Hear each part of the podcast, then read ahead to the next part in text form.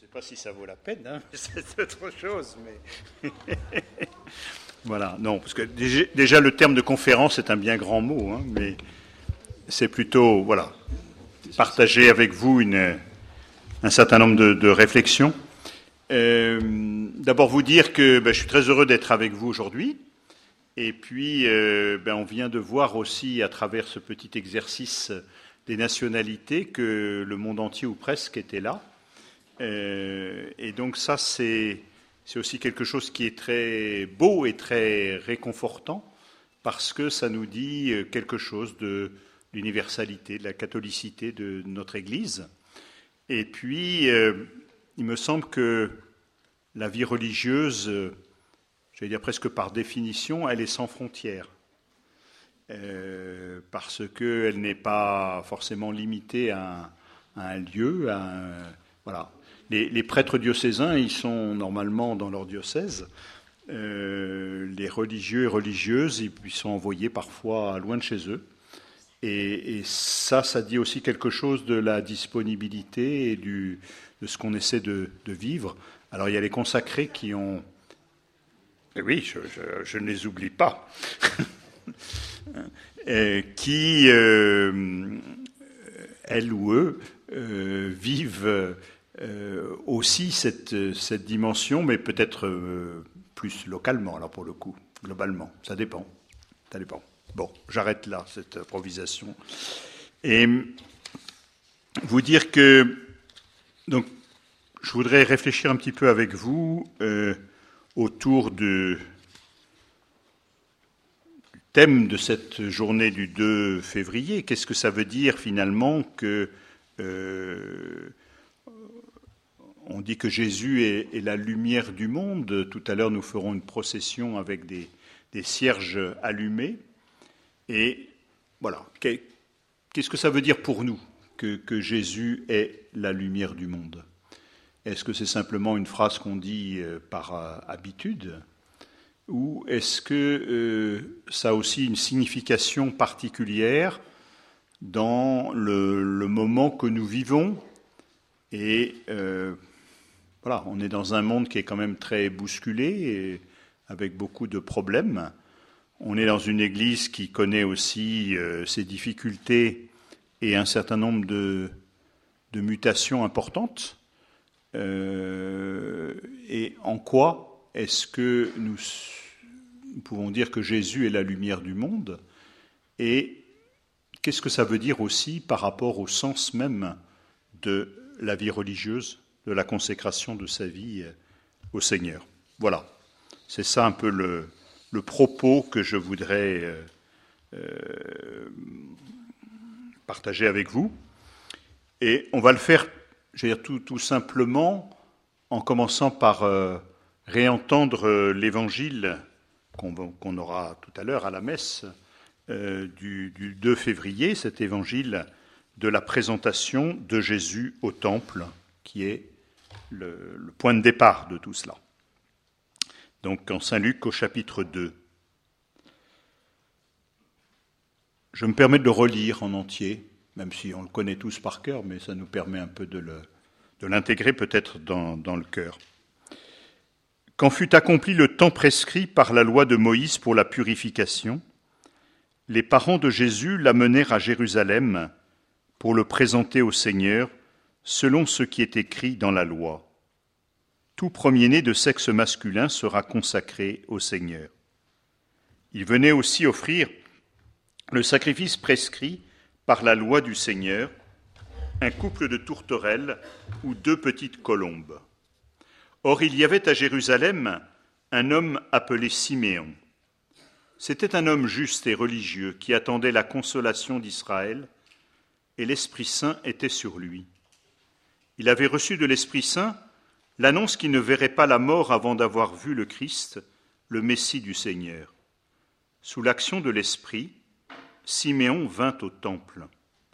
Au moment où les parents présentaient l'enfant Jésus pour se conformer au rite de la loi qui le concernait, Siméon reçut l'enfant dans ses bras et il bénit Dieu en disant Maintenant, ô Maître souverain, tu peux laisser ton serviteur s'en aller en paix, selon ta parole car mes yeux ont vu le salut que tu préparais à la face des peuples. Lumière qui se révèle aux nations et donne gloire à ton peuple Israël. Le père et la mère de l'enfant s'étonnaient de ce qui était dit de lui. Siméon les bénit. Puis il dit à Marie, sa mère, Voici que cet enfant provoquera la chute et le relèvement de beaucoup en Israël. Il sera un signe de contradiction, et toi, ton âme, sera traversée d'un glaive. Ainsi seront dévoilées les pensées qui viennent du cœur d'un grand nombre.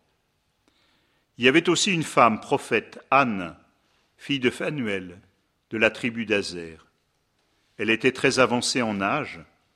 Après sept ans de mariage demeurée veuve, elle était arrivée à l'âge de quatre-vingt-quatre ans. Elle ne s'éloignait pas du temple, servant Dieu jour et nuit dans le jeûne et la prière.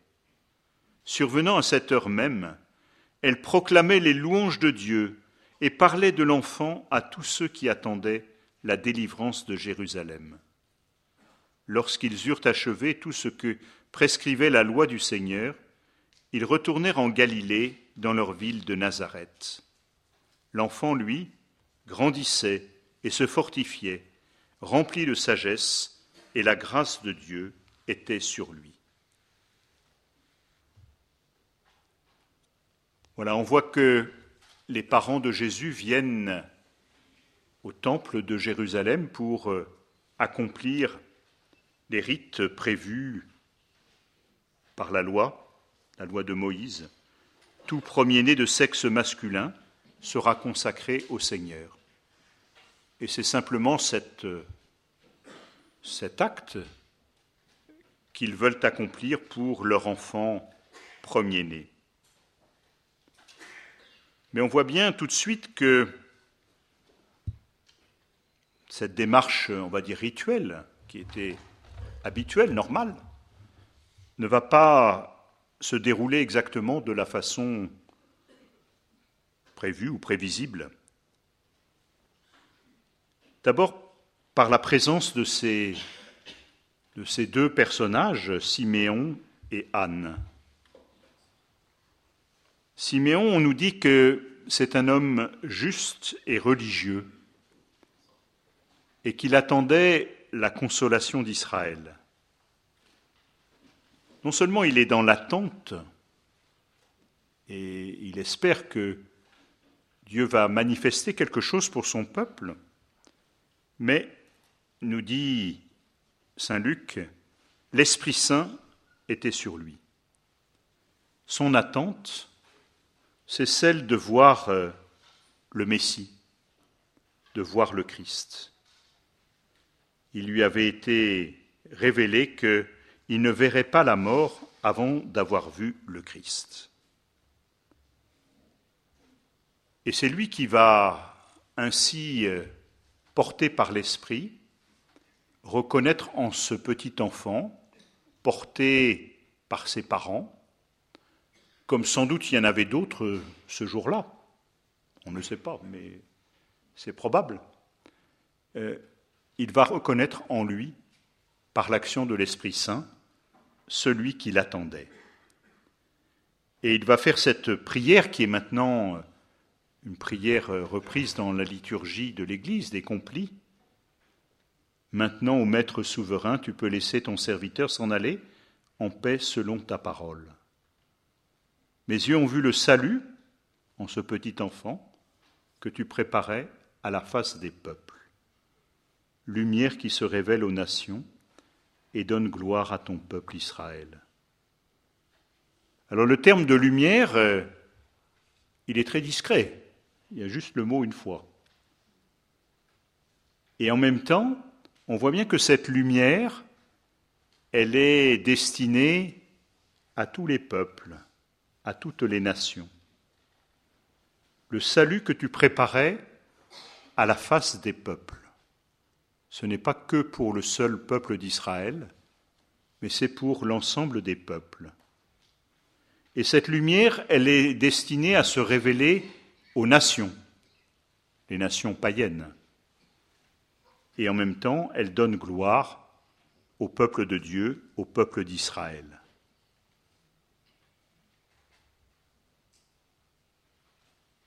Siméon reconnaît en l'enfant Jésus le Messie annoncé et attendu. Il reconnaît dans ce petit enfant Jésus comme la lumière des hommes comme la lumière du monde, celui qui vient éclairer chacune de nos vies et l'humanité tout entière et l'histoire de l'humanité depuis 2000 ans. Ça peut paraître euh, tout à fait incroyable que ce contraste-là entre ce petit enfant porté par ses parents, qui viennent accomplir euh, le rite prévu, la reconnaissance de Siméon et le fait qu'il annonce qu'il est la lumière des nations, la lumière de l'humanité. Et en même temps, on voit tout de suite que cette annonce, cette prophétie de Siméon n'est pas simplement un, un beau discours ou une belle reconnaissance de celui qui est la lumière du monde, mais que est situé tout de suite au cœur de, de cette présentation, de cette reconnaissance, le fait que Jésus sera un signe de contradiction.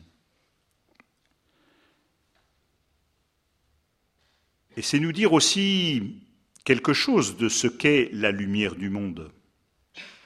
La lumière du monde n'est pas euh, un projecteur qui vous éblouit et qui vous écrase. Elle est une lumière qui est parfois fragile et qui est confiée à l'humanité, à chacun de nous.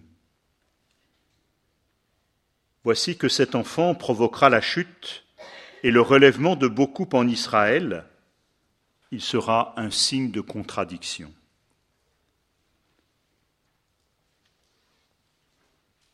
Marie et Joseph euh, s'étonnent de ce qu'on disait de lui. Et on comprend. Ils sont surpris. Ils vont de, surprise en surprise depuis le jour de la naissance, depuis la venue des bergers, depuis l'adoration des mages. Et c'est Siméon qui les bénit. D'ailleurs, euh, on peut faire une petite parenthèse. Aujourd'hui, où on voit que le thème de la bénédiction est un thème euh, qui n'est pas si facile et qui crée pas mal de discussions, voire de polémiques, qui est Siméon pour faire cela? Il n'est mandaté par euh, personne dans, dans la structure religieuse de son temps il n'est pas prêtre, il n'est pas. Voilà. Mais c'est lui qui bénit. C'est lui qui bénit euh, Jésus et ses parents, Marie et Joseph. Voici que cet enfant, dit-il, provoquera la chute et le relèvement de beaucoup en Israël. Non seulement il sera un signe de contradiction, c'est-à-dire que il va y avoir des, prises de position pour ou contre lui. Il faudra se situer. Mais en même temps, euh, ceci va entraîner la chute ou au contraire le relèvement de beaucoup en Israël. Et Jésus, signe de contradiction, en fait, il l'est depuis toujours, depuis l'instant même de sa naissance. Pensons à l'épisode d'Hérode, des mages qui cherchent où est né celui qui était annoncé, celui qu'ils ont voulu reconnaître en suivant l'étoile, et puis les, enfants de Bethléem qui seront massacrés. En cela, Jésus tout petit est déjà le signe de contradiction. Et ce signe de contradiction, Marie, sa mère, va l'éprouver elle-même, fortement, tout au long de sa vie. Il y a tant de choses que Marie euh, n'aura pas compris sur l'instant et qui seront comme autant de, souffrances aussi pour elle ou de douleurs qui accompagneront les épreuves de son Fils. Plusieurs fois on nous dit dans l'Évangile que Marie garde toutes ces choses en son cœur. Elle les garde, elle les médite, elle est dans la confiance, elle est dans l'espérance, mais ça ne rend pas forcément les choses plus faciles pour autant. Et quand elle se retrouvera debout au pied de la croix, et Marie est debout au pied de la croix, Souvent, on a des, reproductions de Stabat Mater, euh, voilà, Marie un peu effondrée euh, devant son fils mort. Je pense que ce n'est pas tout à fait exact par rapport à ce que nous dit l'Écriture. Marie est celle qui est debout et dans sa, dans sa foi, dans sa confiance en Dieu, elle exprime à la fois sa souffrance et son espérance. Donc Jésus est ce signe de contradiction. Et ce signe de contradiction, Siméon nous dit que il servira à dévoiler les pensées secrètes d'un grand nombre. Ainsi, seront dévoilées les pensées qui viennent du cœur d'un grand nombre. Autrement dit, devant la, la, figure même de Jésus, il faut se prononcer, il faut se situer, il faut choisir. Et on voit que tout au long de l'Évangile, des gens qui sont témoins des mêmes paroles de Jésus des mêmes actes de Jésus, des mêmes miracles accomplis par Jésus, ne vont pas réagir de la même façon. Il y a ceux qui vont devenir disciples, ceux qui vont le suivre, ceux qui voudront même rester tout proches de Jésus et que Jésus renverra en disant non, non, il faut que tu ailles témoigner euh, là où tu es, là où tu vis. Et puis il y a tous les autres on en parle moins, mais il y a ceux qui sont restés peut-être euh, étonnés, interdits, mais finalement qui ont repris un peu leur vie, leurs activités, pour qui ça n'a pas changé grand-chose, y compris ceux qui ont été guéris, pensons euh, aux dix lépreux, il n'y en a qu'un seul qui revient. Et puis, il y a euh, ceux qui vont se dire que tout ceci relève d'une certaine mascarade et qu'on ne peut pas y croire et que ça ne peut pas être le Fils de Dieu. Et qui est-il? Quelle prétention cet homme qui veut pardonner les péchés? Et en tout cela, eh bien, il faut se situer. Le signe de contradiction, il est là. Donc il ne faut pas nous étonner qu'aujourd'hui encore, le Christ soit un signe de contradiction. Ça a toujours été le cas, et je pense que ça fait partie de, notre histoire humaine.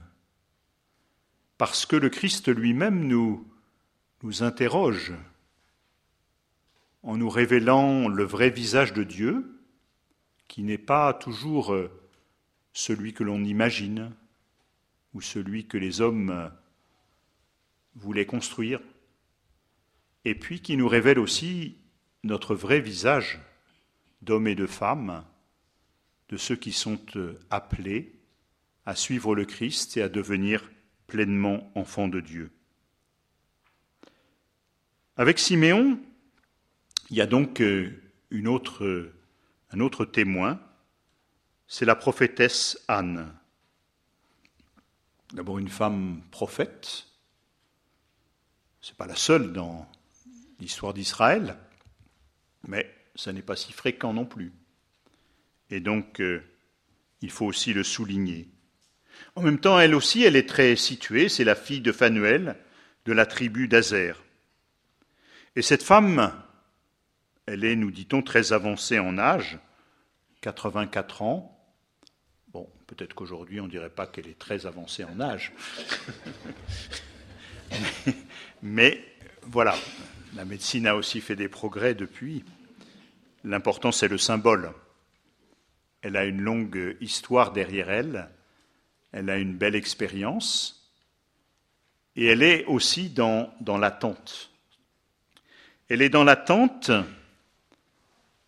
et son attente se manifeste par le fait qu'elle vit dans le temple, qu'elle est ce qu'on pourrait appeler, sans, sans aucune connotation particulière, une sainte femme, au sens où, voilà, elle cherche à, à vivre auprès de Dieu et à accomplir la volonté de Dieu. Elle loue Dieu, son œuvre, son travail, sa raison d'être, c'est d'être dans la louange et la reconnaissance de ce que Dieu fait. Et elle aussi, même si ça ne nous est pas explicité, elle parle de l'enfant à tous ceux qui attendent la délivrance de Jérusalem. Elle parle de l'enfant non seulement comme le Messie qui doit venir, mais elle le reconnaît. Et donc là aussi, sous l'action de l'Esprit Saint, elle va manifester que cet enfant est la lumière du monde, celui qui vient guider l'humanité.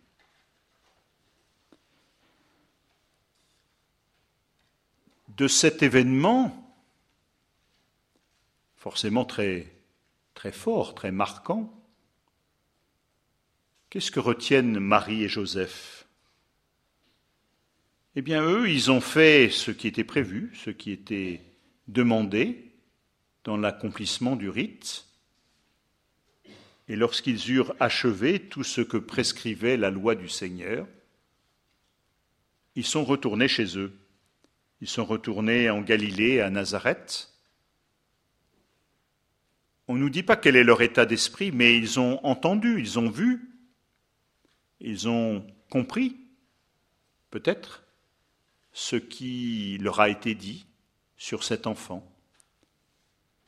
Qu'est-ce que ça veut dire que de porter un, un tout petit enfant et de se dire qu'il est le sauveur du monde, qu'il est la lumière du monde, qu'il est celui qui a été attendu, espéré par tant de générations.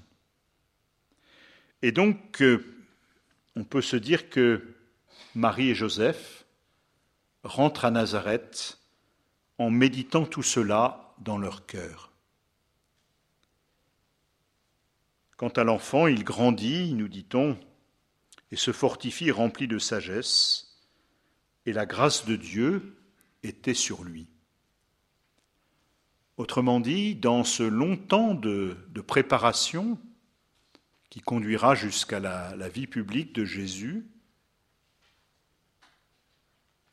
l'action de l'Esprit Saint, la grâce de Dieu est à l'œuvre, mais elle l'est de façon cachée ou révélée à quelques-uns, dans l'attente qu'elle se manifeste pleinement. Et ça, ça nous dit aussi quelque chose sur euh, ce que peut être la lumière du monde. Encore une fois, si Jésus est la lumière du monde, cette lumière n'est pas une lumière qui éblouit, qui écrase ceux qui la reçoivent, qui fait peur, mais elle est une lumière qui rejoint ceux qui ont besoin d'être éclairés, ceux qui sont dans la pénombre, parfois dans les ténèbres, et cette lumière, comme la lumière du cierge, elle peut paraître parfois fragile, et pourtant elle est essentielle. Siméon et Anne attendaient le salut d'Israël. Qu'est-ce que signifiait ce salut pour eux, si ce n'est la reconnaissance que Dieu est avec son peuple, que Dieu accompagne son peuple, que Dieu relève son peuple au milieu de toutes les vicissitudes de l'histoire, et à ce moment précis, non seulement l'occupation romaine, mais tout ce qu'elle entraîne et ce qu'elle signifie. Ce n'est pas un Messie euh, triomphant ou politique comme pouvaient l'attendre les zélotes, mais c'est bien une promesse de vie, une promesse de vie pour eux et pour l'humanité.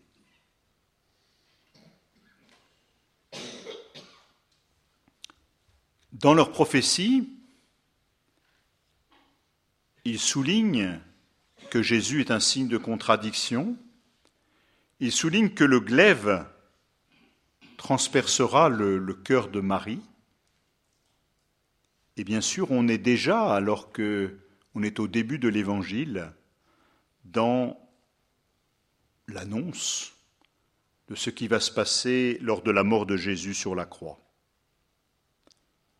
La croix, elle est un symbole de mort, d'humiliation, de souffrance, d'échec aussi humainement de, la mission de Jésus. Comment celui qui porte la paix, la réconciliation, l'espérance, finit comme le dernier des criminels. Et pourtant, nous savons bien que la croix, nous ouvre à une autre dimension, qu'elle est en quelque sorte la victoire de l'amour sur euh, la mort, sur le mal, sur le péché de l'homme. Ma vie, nul ne la prend, mais c'est moi qui la donne. Il n'y a pas de plus grand amour que de donner sa vie pour ses amis.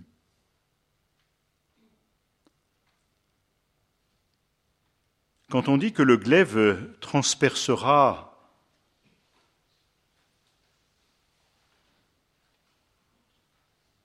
le cœur de, de Marie, c'est pas seulement euh, l'âme en opposition au corps, mais c'est bien sa personne tout entière qui est concernée. Marie va être associée étroitement au mystère euh, par lequel Jésus s'offre à son Père. Marie est euh, une jeune femme juive elle appartient à la foi juive. Et elle est nourrie de cette foi. Et pour elle, eh c'est une nouvelle relation à Dieu qui s'ouvre en Jésus.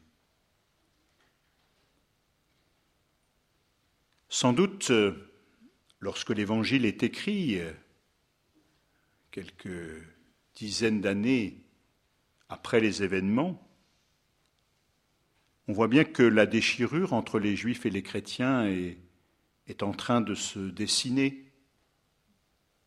Et au fond, à travers ces paroles, ben, il nous est dit qu'il ne s'agit pas de, de remplacer l'un par l'autre. Le glaive de la parole de Dieu est celui qui met au jour les pensées et les cœurs. Et en cela, il révèle ce que chacun porte et vit au plus profond de lui-même.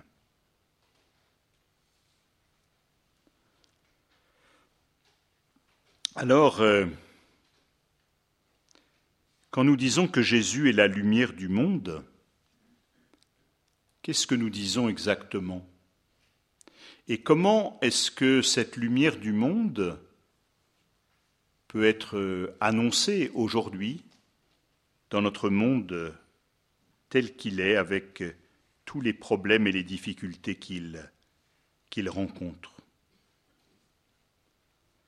D'une certaine façon, cette lumière, elle va comme grignoter, réduire les ténèbres de la mort. Alors nous sommes à cette période de l'année, là, euh, tout début février, où chez nous, dans l'hémisphère nord, les jours commencent à rallonger. Et, nous le voyons bien petit à petit. Nous ne sommes pas encore sortis de l'hiver, mais nous sortons de, la période de, des ténèbres, de la nuit. Et chaque jour, on voit que le, jour gagne un petit peu plus. Et ceci euh, est non seulement quelque chose qui nous, qui nous fortifie, qui nous, qui nous encourage, j'allais dire physiologiquement, on a besoin aussi de, de la lumière. Hein. on ne fait pas que des cures de vitamine D. Bon. Mais beaucoup plus profondément, on voit que euh, cette lumière, au cœur de l'hiver, elle grignote petit à petit les ténèbres de la nuit. Nous avons besoin de lumière, non seulement la lumière naturelle, mais aussi peut-être la lumière morale, la lumière spirituelle, dans notre monde qui est si tourmenté, si divisé, si tellement en souffrance. Jésus en lumière, Jésus lumière du monde peut transpercer les ténèbres, les ténèbres de la guerre, les ténèbres des divisions entre les hommes, les ténèbres de la haine. Qu'est-ce que cela peut vouloir dire aujourd'hui que d'annoncer que Jésus est lumière dans l'horreur de la guerre en Ukraine ou à Gaza, ou ailleurs dans le, monde malheureusement, au Yémen, en Birmanie, où, où vous voudrez? Comment est-ce que cette lumière peut euh, éclairer les consciences de ceux qui peut-être détiennent tout ou partie euh, le pouvoir d'arrêter les massacres, de permettre de regarder vers un, avenir moins sombre. Et puis cette lumière de Jésus, elle est là aussi pour euh, éclairer nos sociétés, ici en, France ou en Europe occidentale. Nous avons à la fois des sociétés qui sont riches, où l'abondance et la consommation ne manquent pas, et où en même temps les laissés pour compte, les pauvres sont souvent de plus en plus nombreux, où les contradictions que porte notre économie ou notre organisation sociale se font sentir douloureusement. Quand vous pensez à ce qui se passe là en ce moment euh, avec les agriculteurs, on voit à la fois qu'ils peinent à vivre de leur travail, de leur labeur, et qui manifestent leur détresse. Là aussi, comment est-ce que la lumière d'en haut peut secouer bien des, égoïsmes, aider à, transformer ce qui peut l'être, à mettre en œuvre des, des solidarités concrètes, à construire une société qui soit plus attentive, plus soucieuse du bien commun, moins dans le chacun pour soi. Là aussi, il y a un rôle de la lumière du Christ. Et puis, nous voyons aussi que dans notre société, les gens ont du mal à se parler, les gens ont du mal à se comprendre, que les polémiques se multiplient, que les invectives sont là, que les discours sont toujours des discours très binaires et très affirmés, où l'autre, celui qui ne pense pas comme moi, est forcément dans l'erreur.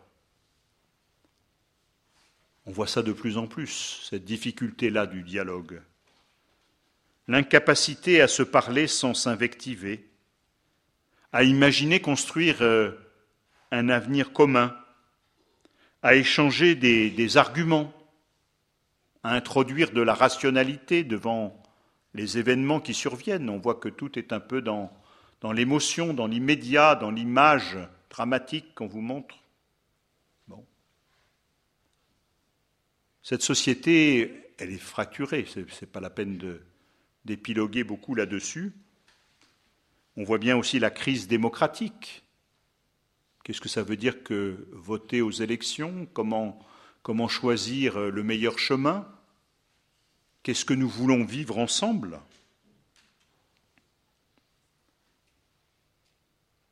Et on voit grandir une, une forme de radicalité et qui, se traduit de toutes sortes avec euh, des marchands d'illusions. Comment est-ce que nous pouvons nous écouter davantage, faire vivre notre démocratie et peut-être nous inspirer de cette lumière du Christ pour regarder devant? Ou est-ce que ça reste quelque chose d'un peu, d'un peu à part, qui concernerait la vie spécifiquement religieuse, mais, pas trop le reste Voilà. Bon.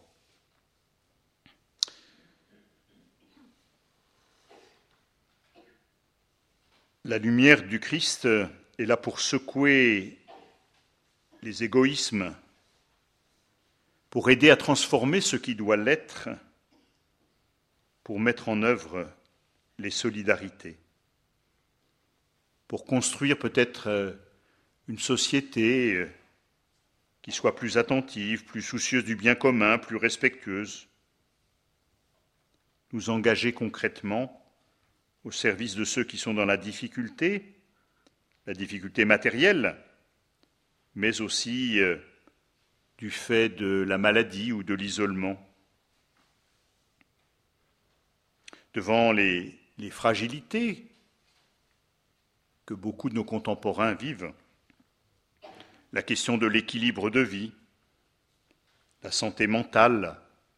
J'étais la semaine dernière à, à Lyon ben, avec euh, Benoît Rivière et à, à l'université, on a eu un, témoignage, une, explication de la médecin qui reçoit les étudiants. Et c'était assez impressionnant de voir euh, ce qu'elle disait sur euh, non seulement la fragilité, mais les, parfois les dérives hein, qui peuvent euh, conduire bien des étudiants, parce que derrière, sans doute, est-ce qu'il y a un mal plus profond, qui est celui du sens de la vie, qui est celui de la direction qu'on veut prendre, qui est celui de, est-ce qu'il y a une place pour, euh, l'amour, pour euh, aimer et être aimé?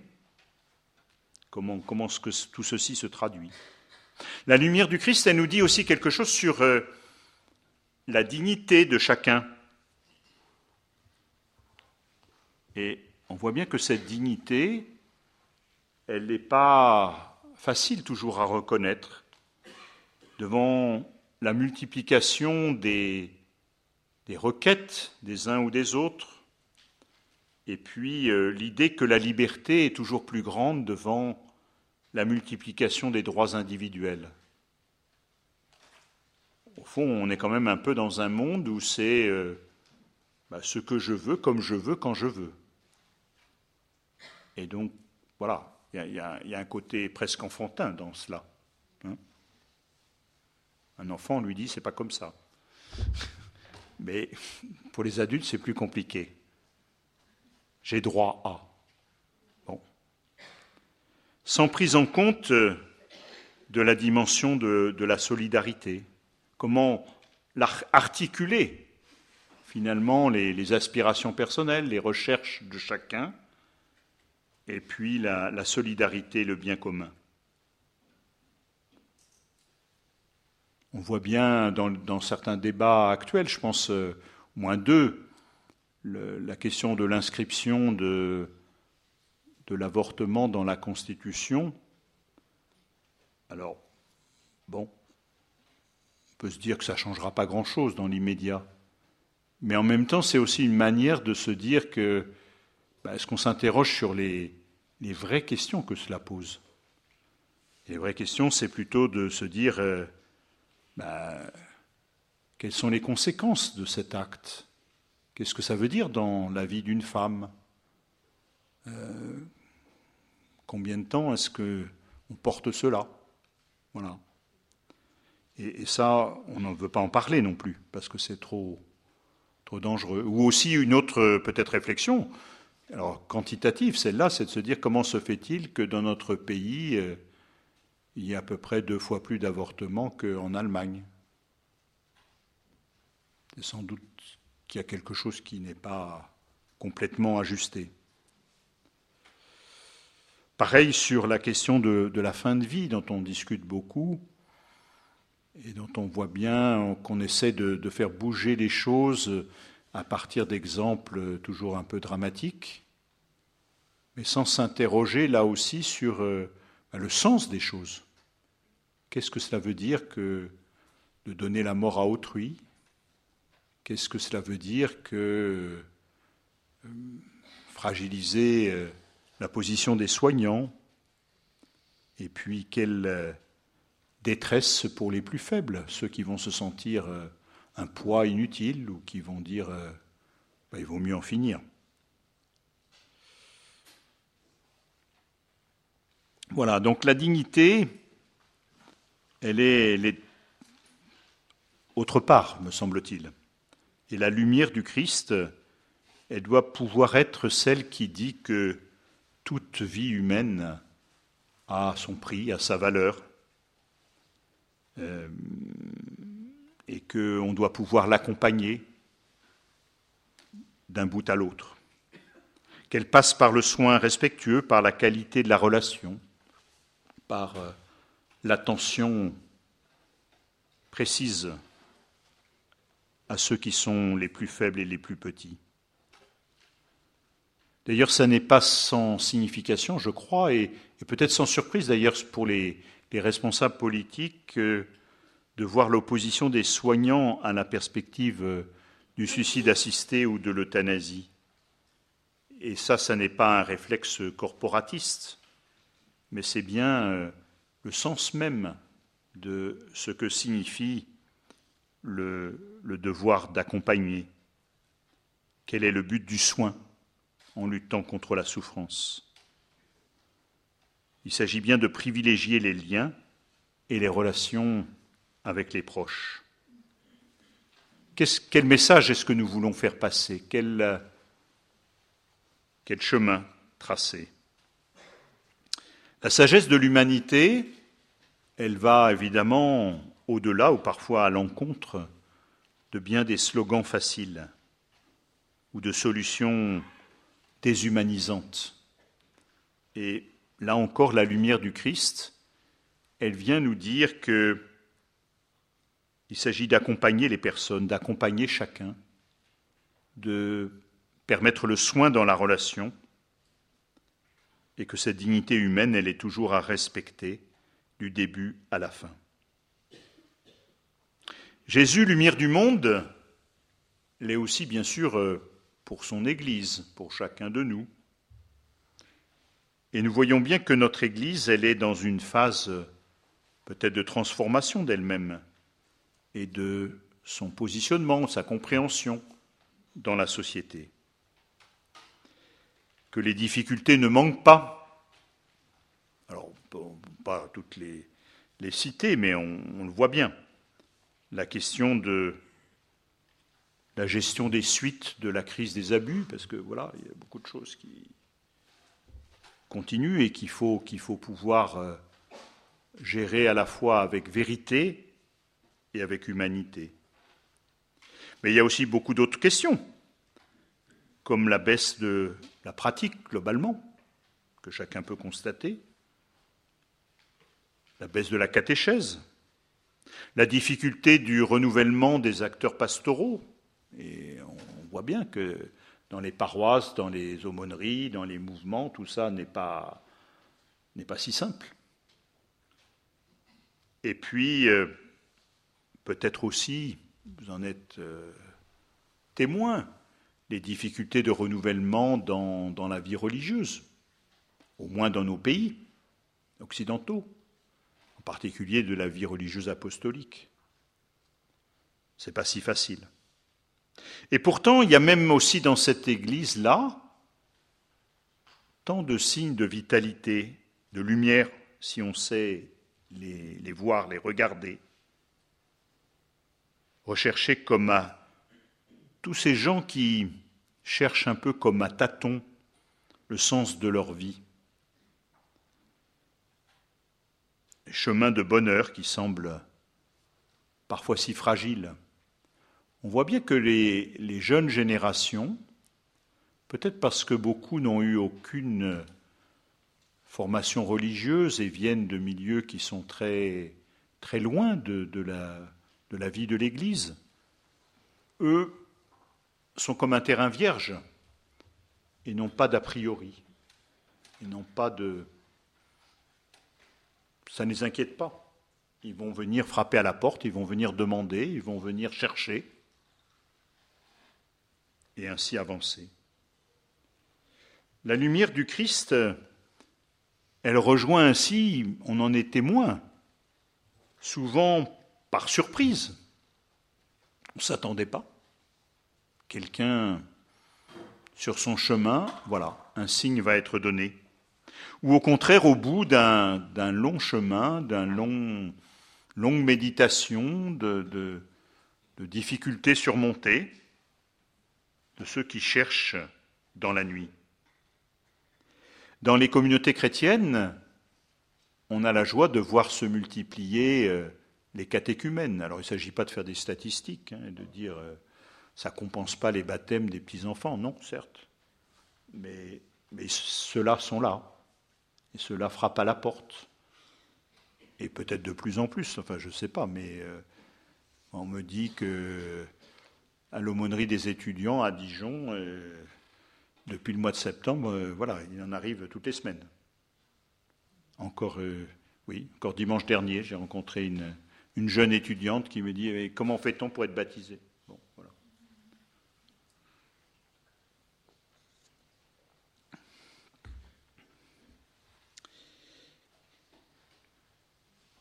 Et ces catéchumènes, ils sont, ils sont très divers aussi. Hein.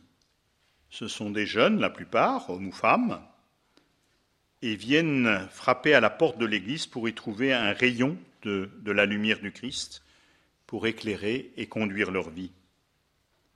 Bien sûr, le chemin n'est pas toujours facile, il y a bien des obstacles sur la route qui demeurent.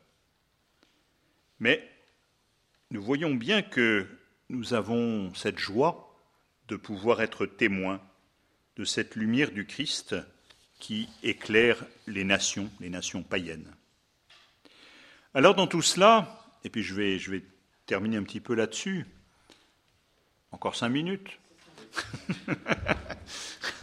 si vous avez encore un petit peu de courage, si vous n'êtes pas complètement endormi.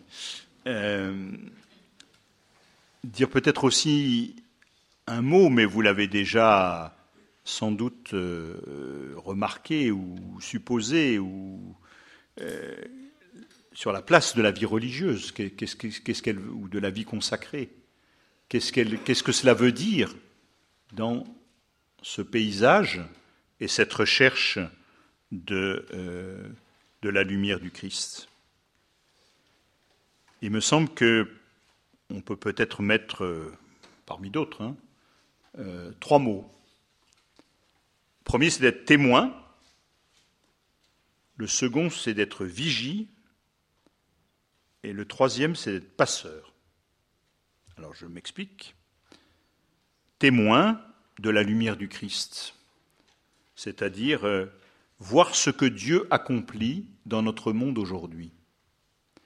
Il me semble que beaucoup de gens ont une vision très pessimiste et parfois euh, appuyée sur des choses réelles.